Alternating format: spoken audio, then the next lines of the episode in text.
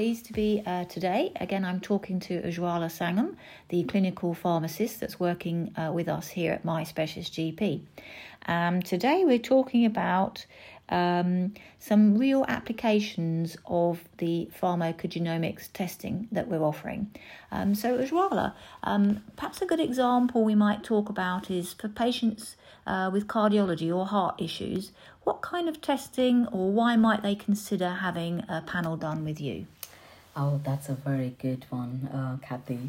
It's amazing because we don't realize that if you say cardiology, that's a kind of a broad spectrum, yeah. So I'll just cut down, split it to simple things. So hypertension, hypertension comes under cardiology. It's a very common one, and then high, high blood pressure as well. So hypertension and high blood pressure. Sorry to make it simple, uh, and then stroke. So we have stroke patients as well. So we just commonly give is give the antiplatelets. Usually we give antiplatelets so that they can have reduce the platelets and then reduce the clot, and that's how that helps. So the common drug we do is aspirin or clopidogrel. So, but with this gene panel, we know most of the patients because clopidogrel is a pro-drug. As I said, you be like you know, as a codeine, clopidogrel is also a pro-drug. It has to convert to active metabolite.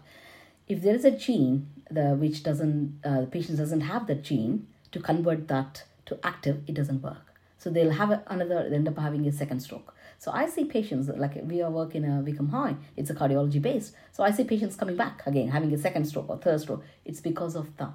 So it's simple antiplatelet because they just need to give a low dose of aspirin or low dose of clopidogrel. They give some patients they go on warfarin, say for example. So these are all is gene related. It's not just genes. It's just like how the pathway is, how the dynamics is. But they need to go to that pathway. That's what we are looking at. Whether for you as a unique you are as a person, whether it's working for you or not, rather than just a tro- like it fits all, one size fits all. We remove that approach. That's what it does.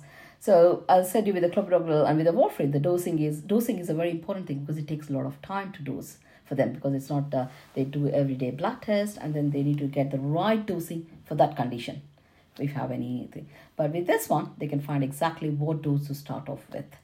So that's a very good kind of an example in cardiology. In high in blood pressure as well people take beta blockers like say uh, metoprolol or something like that which doesn't work. So with this gene panel there's a drug in that we can find out as well whether it works for you or not so it's an it's it's a very good tool. We don't want to kind of like take the medication and in a year's time have another stroke. We don't want that, isn't it, for our patients? No, I mean that's quite an alarming statistic. How do you know how many as a percentage people who wouldn't be able to process the not with the clopidogrel, but there are quite a few because I think uh, one of the pharmacists are working in the hospital. She was listening to a podcast because we were talking like because I love to talk about pharmacogenomics, and then she was saying there was a research kind of thing going on why the patients are coming back with the stroke because of the antiplatelet function is not working. So there, there was a podcast she was listening, and she immediately said to me, oh god you know what? You know that the one you're talking about? I was say, saying to them saying to her saying that why people are not checking their clopidogrel that we give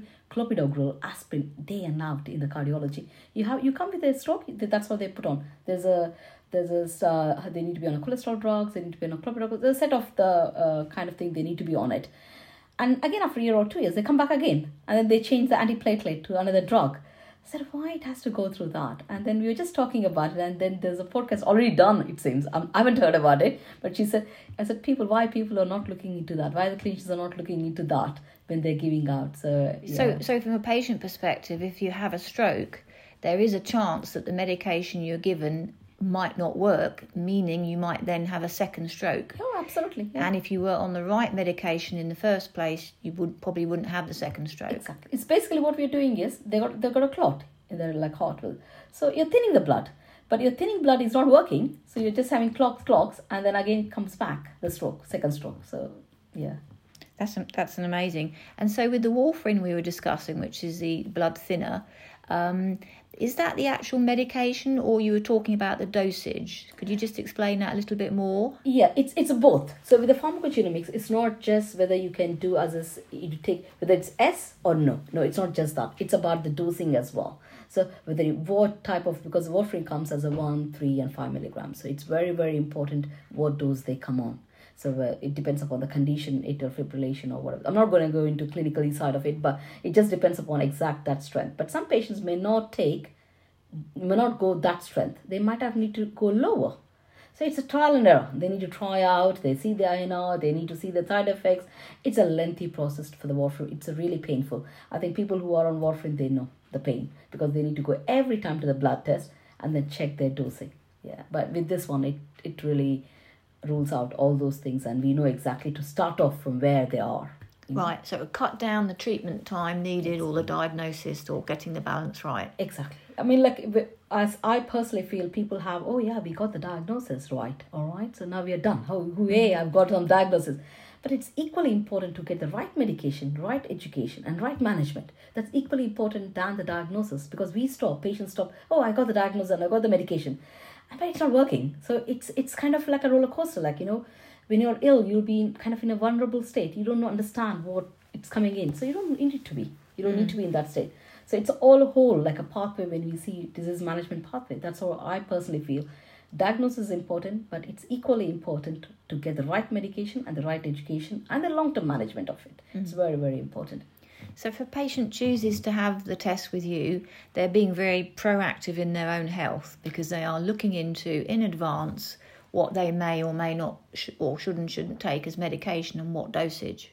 Yeah, they should be. I think everybody should be proactive. Like say we are, we personalize everything nowadays. I mean, I'm I'm really surprised when it comes to health. Nobody wants to do it. I don't know why, but I think it's just an it's just the old kind of thing. Oh yeah, it's I'm fine. I'm healthy, so I don't need to do anything. Or I do exercise. I eat, uh, but but you don't even know. I, I see healthy patients having in a hospital, being a hospital pharmacist, because I see more patients than not in a primary care. Because a 25 year old having rheumatoid arthritis, I mean, how can you expect having a stroke, uh, a 20 year old having a high blood pressure, randomly found out? Mm. So it's it's amazing when you when you see these stories about the patients, you never know mm. what's gonna be happening. Mm. You're healthy mm. and fit, but one day you just kind of be. you may you may not be. So why do you don't want to take I think it's it's it's good. It's it gives you immense pleasure as well. Like say control over it. I mm. want every every person, not patient. I don't say patient, but every individual should have a control over what they're taking mm. and what their condition is. Mm. Like you know, nowadays people are going into more of functional medicine, holistic and kind of thing. But medicines are good if it works. Yeah. otherwise, it's it's it's horrible. Yeah, uh, I totally understand.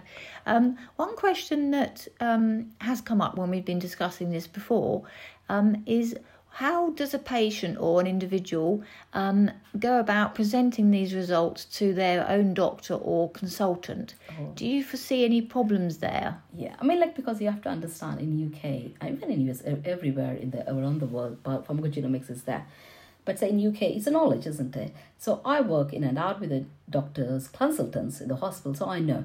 So when you get with us at PGX test and you say you've been to the consultant and who is reluctant to kind of, ah, oh, I don't know this. So you can always come back to us. We are here to help in this GP specialist pharmacist, so where I'm working. Mm. So it's always there. So you come back, email us. So this is what happening, Ujwala, I've been to a consultant. It's not as I'm more than happy to speak to them and right. explain to them what is the reason what is the rationale. And i'm sure you know i mean whoever in the healthcare uh, we are we we like to take on board whatever coming in. It's just the knowledge. That's what it's lacking. But once the knowledge is there they'll be more than happy and they'll be interested. Oh wow what is this? It's there. I mean although in, in uk we have got seven hubs and they are training. They are immensely they are ruling out all the training to the doctors clinicians even nurses pharmacists. It's coming. Pharmacogenomics is coming to uk mm-hmm but I know, as you know, in NHS it takes time and uh, kind of everything. But it's there. I think I'm sure in five or eight, seven years' time, everybody at least knows about it and the importance of it. That's great. So, uh, if a patient uh, or an individual did have an issue trying to communicate their results to the doctor looking after them, you are happy to sort of intercede on their heart, behalf oh, uh, if uh, there were a problem. Absolutely. That's absolutely. great. So, it, it, don't worry about if you had a one year ago or two years ago, you had a test with us and and you don't think like oh yeah it's been two years whether she'll re- reply me. No i will Okay, great. It's great to have that follow up. And just also briefly, the laboratories that you, you currently um, like to use in Canada, um, those are uh, recognised, st- standardised laboratories. They are HIPAA compliant, they are CLIA accredited, and what some of them are, in, even NHS, they are using one of their systems. So NHS, what they have done is they picked up few few bits from different different companies and they've made their own one. So it's one of them. So uh, in respect to the labs one, they are highly regulated ones and very good labs. I mean, that's it's that's the reason it took me a long time actually to kind of get into me where we are uh, uh, to choose the labs because I feel it's very very important in in regards to their data protection uh, and everything. So Yeah. yeah, That's great. Thank you very much, Ujwala. thank you so much.